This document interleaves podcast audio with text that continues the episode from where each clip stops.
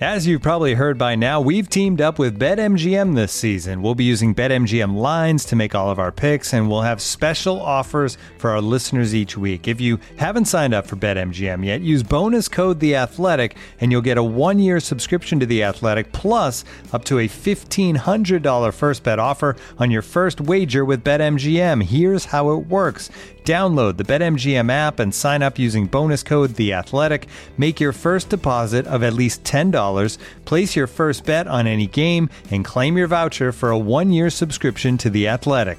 See BetMGM.com for terms. U.S. promotional offers not available in D.C., Mississippi, New York, Nevada, Ontario, or Puerto Rico. Gambling problem? Call 1-800-GAMBLER. Available in the U.S. Call 877-8-HOPE-NY or text HOPE-NY 467-369 in New York. Call 1-800-NEXT-STEP in Arizona. 1-800-327-5050 in Massachusetts. 1-800-BETS-OFF in Iowa. 1-800-270-7117 for confidential help in Michigan. 1-800-981-0023 in Puerto Rico. First bet offer for new customers only in partnership with Kansas Crossing Casino and Hotel. Don't forget, if you haven't signed up for BetMGM yet, use bonus code The Athletic, and you'll get a one-year subscription to The Athletic, plus up to a fifteen hundred dollar first bet offer on your first wager.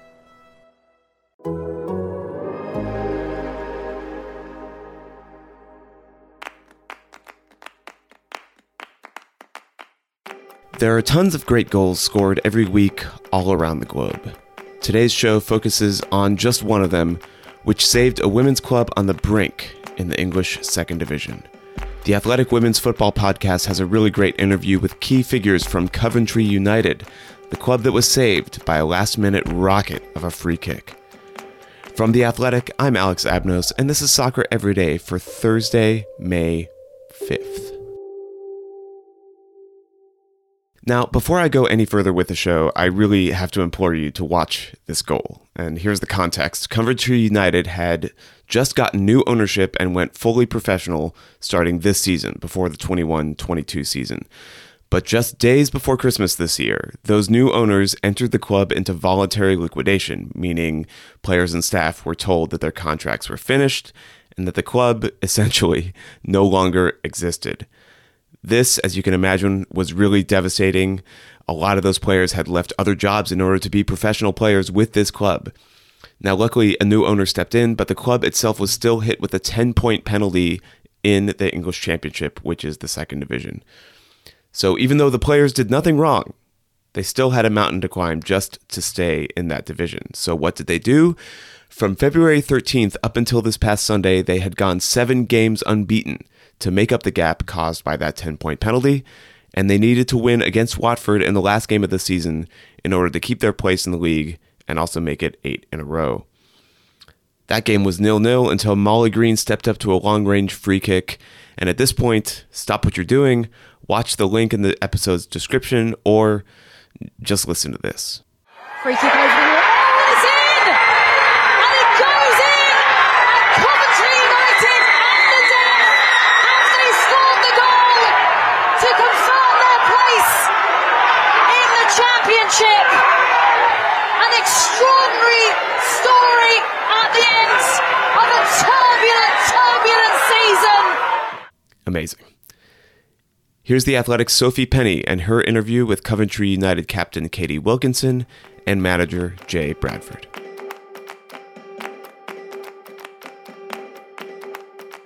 Uh, the WSL still has one week to go then, but we've just seen the last weekend of the championship where Coventry United pulled off the impossible. At Christmas, it was announced that they were going into liquidation. In the end, they were saved, but they still had a 10 points deduction. Uh, relegation seemed like a certainty, but on the last day of the season, they still had a chance, a very small chance, but a chance. A win against Watford would mean staying up. 90 minutes had been and gone. It was nil nil. So, what did they go and do? Whistle blown by the referee. Free kick over the wall. Oh, it's in! And it goes in! And Coventry United and the death as they scored the goal to confirm their place in the championship. Robin Kelly, you must have watched this on repeat like me. Not only was it a free kick, my goodness, it was a long range free kick. When I ended up seeing the video for this, I just didn't realise how far out Molly Green was. It was a worldy. I also watched some of the Spurs players watching that goal. It's, I don't know, I just went into one of those, you know, worm, wormholes where you just don't get out of YouTube. But um, Kelly, we are told time and again by people like yourself, strikers, certainly in the men's game, women's Mm-hmm. game, that feeling of scoring a goal. Like people say it's better than sex. We've heard that before. Yeah. What's this one like? oh, Molly Green, absolute take a bow. I mean, I like you, Lindsay. I saw it on Twitter and I kept playing it and playing it and playing it and just looking at how far out she was. Just the audacity to strike from that Oh, distance with the power. And the goalkeeper had no chance. I've got goosebumps now just t- re- replaying it in my mind.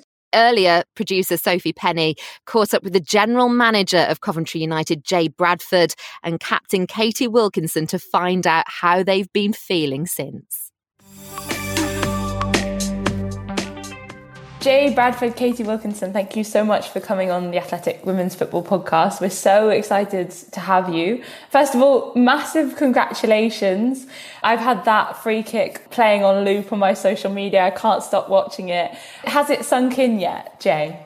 to be honest, no, I don't think it has. I think it's. um But to be fair, I, I went out yesterday and four or five people just walked up to me and said, "Up the calf." So maybe that's my life now. Maybe people just say that to me. So yeah, I think it might take a few more days, and I think it it's been a mad couple of days, and I, I might start to calm down towards the end of the week. But yeah, we're we're just so happy that we we got over the line and we got the job done.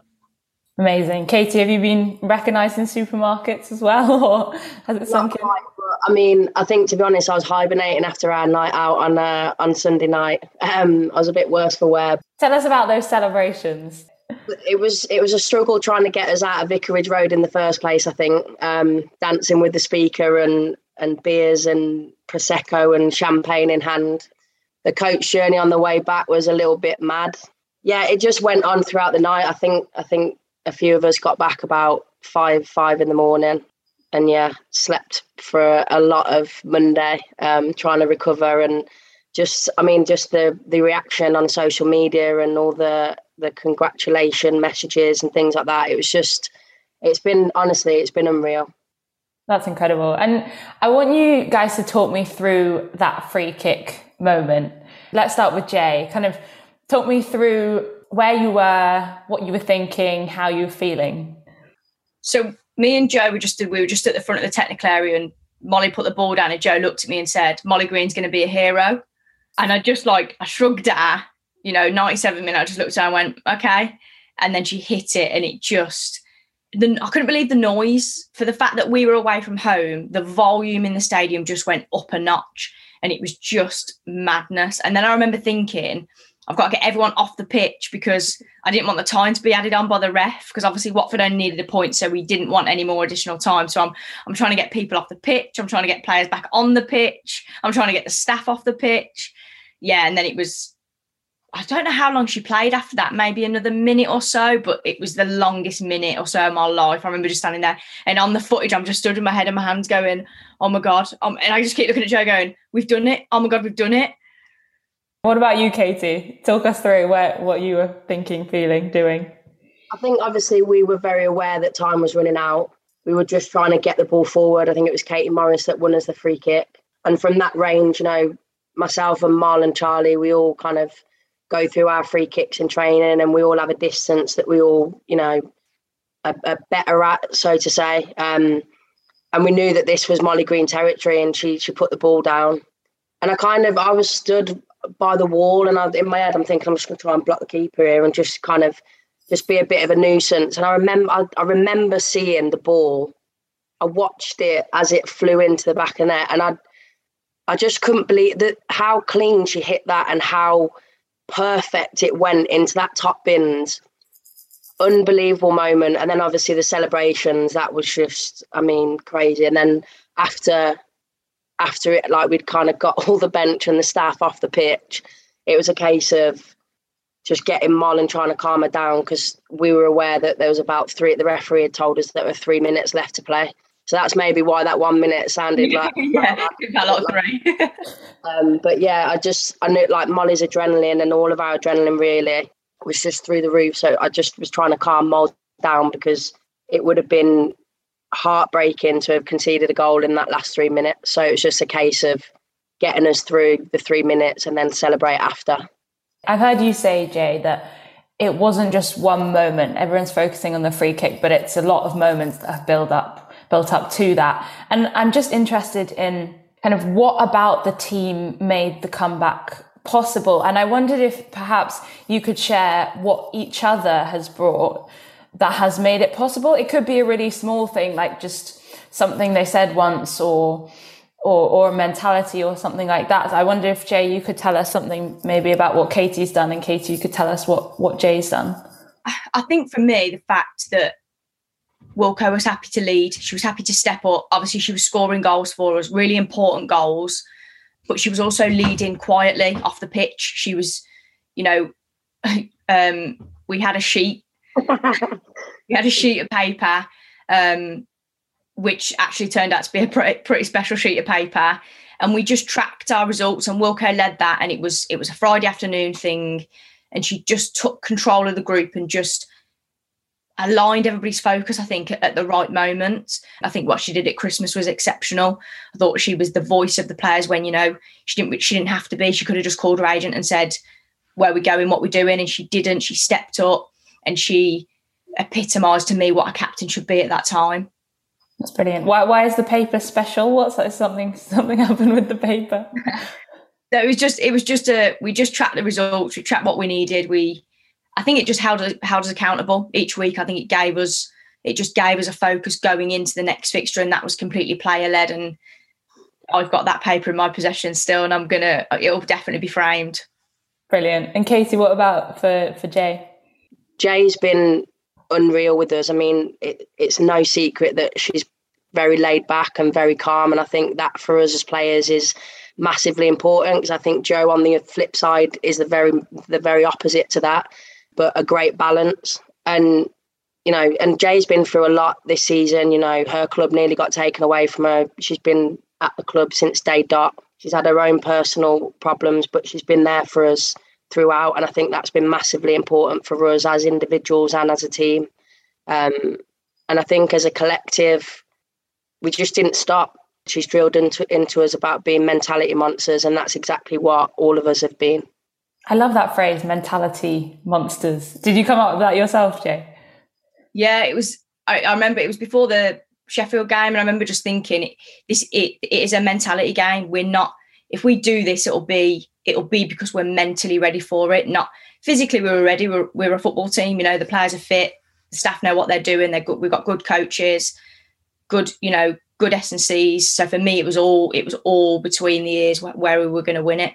With the sheet as well, I think you know I'm. I've actually got a video of our last kind of of us filling out the last kind of step to our our journey, but just kind of in terms of what like how much that sheet meant to us. For us, it was a journey, and no week was ever the same. Even when we had friendlies and FA Cup, every single week was a step towards the Great Escape, in effect. But yeah, like I say, when we share it, I think you'll be able to see exactly why it meant so much to us. And that that term, the Great Escape, was that something that you guys had planned as part of your your sheet, or has it just kind of come about?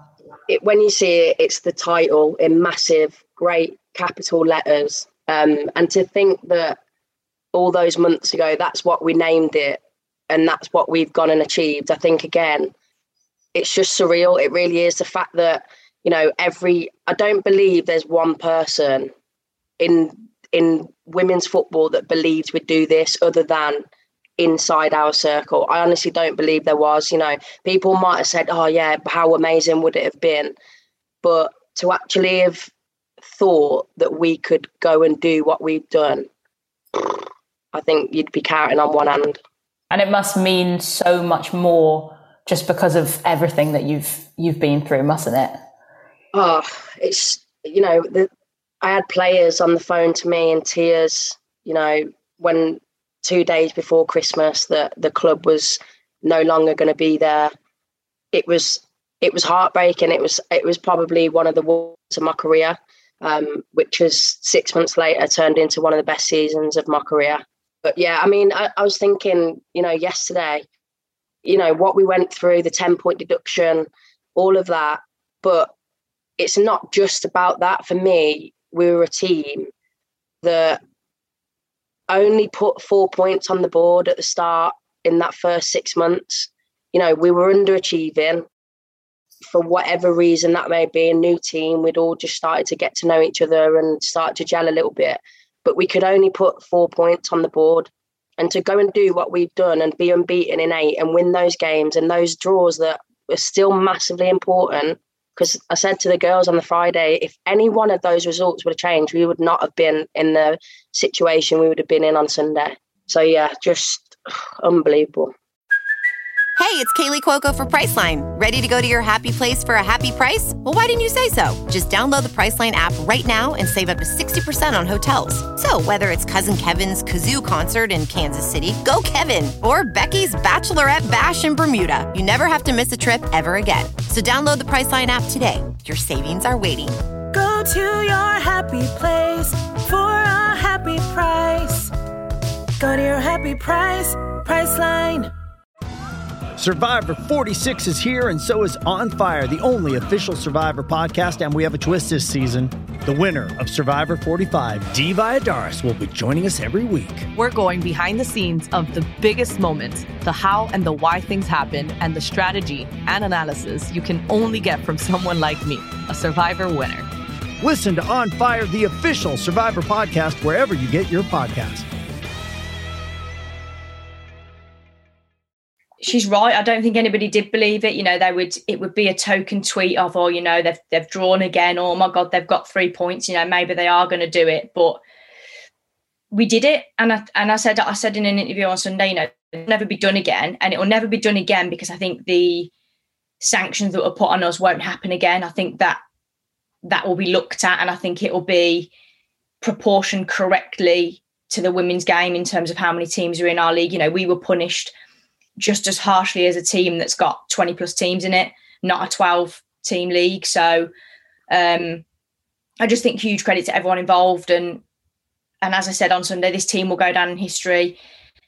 The feeling of, you know, being around this group for the last six months will live with everybody that's been in it. And I don't think we'll ever quite be able to share it all and how it actually feels and felt at the time because you can't quite describe it and you can't quite put your finger on a specific moment or a specific detail that was the difference because it's just a culmination of events that we all bought into and we all delivered on.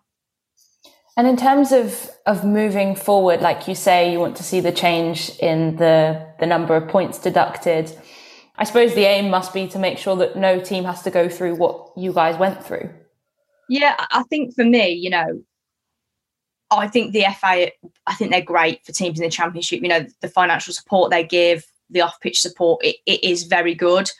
But there's still gaps because there's still teams like us that get the rug pulled out from under them at Christmas. So something somewhere is missing. I'm not the, I'm not qualified enough to give an answer for that. But what I will say is the only people that suffered from what happened at Christmas was the people were the people that were left at the football club.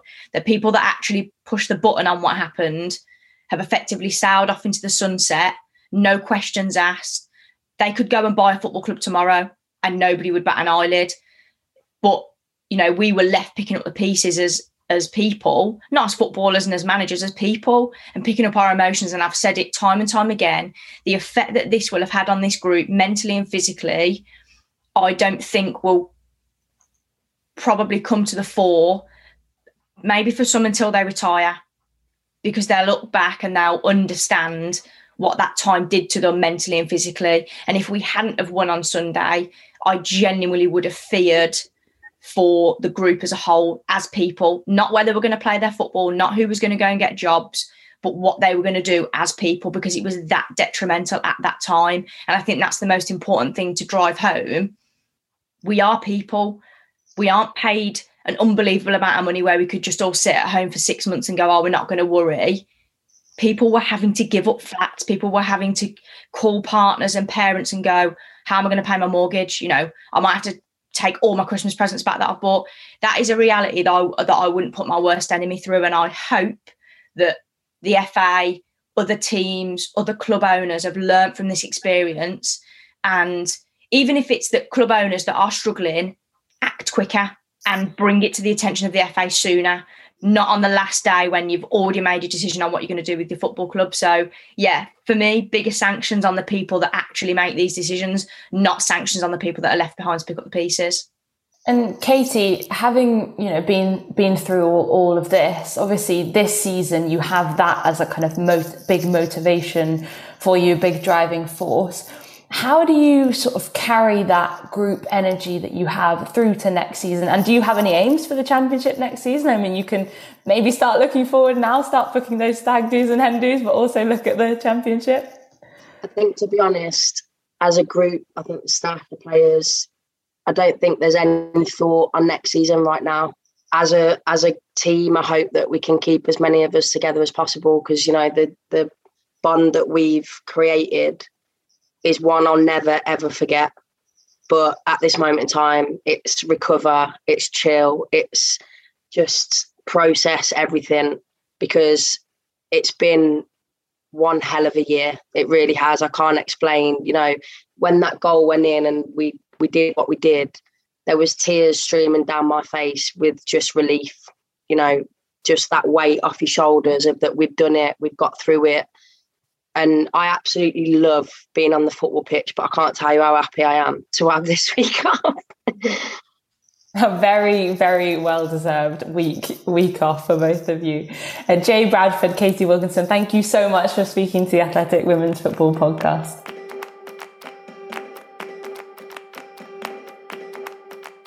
Thanks so much to Sophie Penny for that great interview. If you want to hear more women's soccer news from the UK and Europe, you can check out that show by looking for the Athletic Women's Football Podcast wherever you're listening to this show. There's also a link in this episode's description to the full episode that features more analysis of these penultimate weekend of WSL. And by the way, if you're into a North American perspective on women's soccer, Full Time with Meg Linehan is available pretty much wherever you're listening to this podcast. Lastly, your TV guide for today. All times are Eastern as usual. We have Europa League semifinals, Eintracht Frankfurt versus West Ham United. That's at 3 p.m. on Paramount Plus and TUDN. And then also at 3 p.m. Rangers versus RB Leipzig. That is on Paramount Plus and Galavision. It's also semifinal time in the U in the UEFA Europa Conference League at 3 p.m. Roma versus Leicester City. That's on Paramount Plus, and also at 3 p.m. Olympique Marseille versus Feyenoord, also on Paramount Plus. I gotta say, really, all these European semifinals have been amazing this year. Whether it's Champions League or Europa League or Europa Conference League, I really can't choose between them. They're all pretty awesome. There's also Copa Libertadores action tonight. We talked about that stuff a little bit earlier this week on Tuesday with Felipe Cardenas. The games tonight at 6 p.m. Fortaleza versus River Plate, RB Bragantino versus Vélez Sarsfield, and at 10 p.m. Alianza Lima versus Colo Colo. The River Plate game in that trio, probably the one to watch, but all of them should be exciting.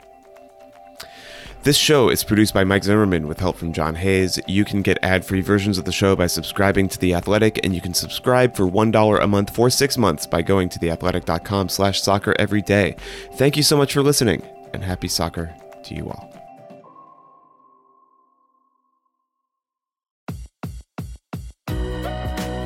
Hey, baseball fans, this is Derek Van Riper. Now that spring training games are underway, opening day is just a few weeks away. Eno Sarris and I have been getting ready for the season all winter on Rates and Barrels. Whether you're a seasoned fantasy player, a baseball stats junkie, or just someone who wants to learn more about the game, join us for four episodes each week this season, including our new Friday live stream with former big leaguer Trevor May. Check out the live stream on Fridays at 1 o'clock Eastern on the Rates and Barrels YouTube channel, or listen to the show wherever you enjoy your podcasts, including the ad free option on the Athletic app.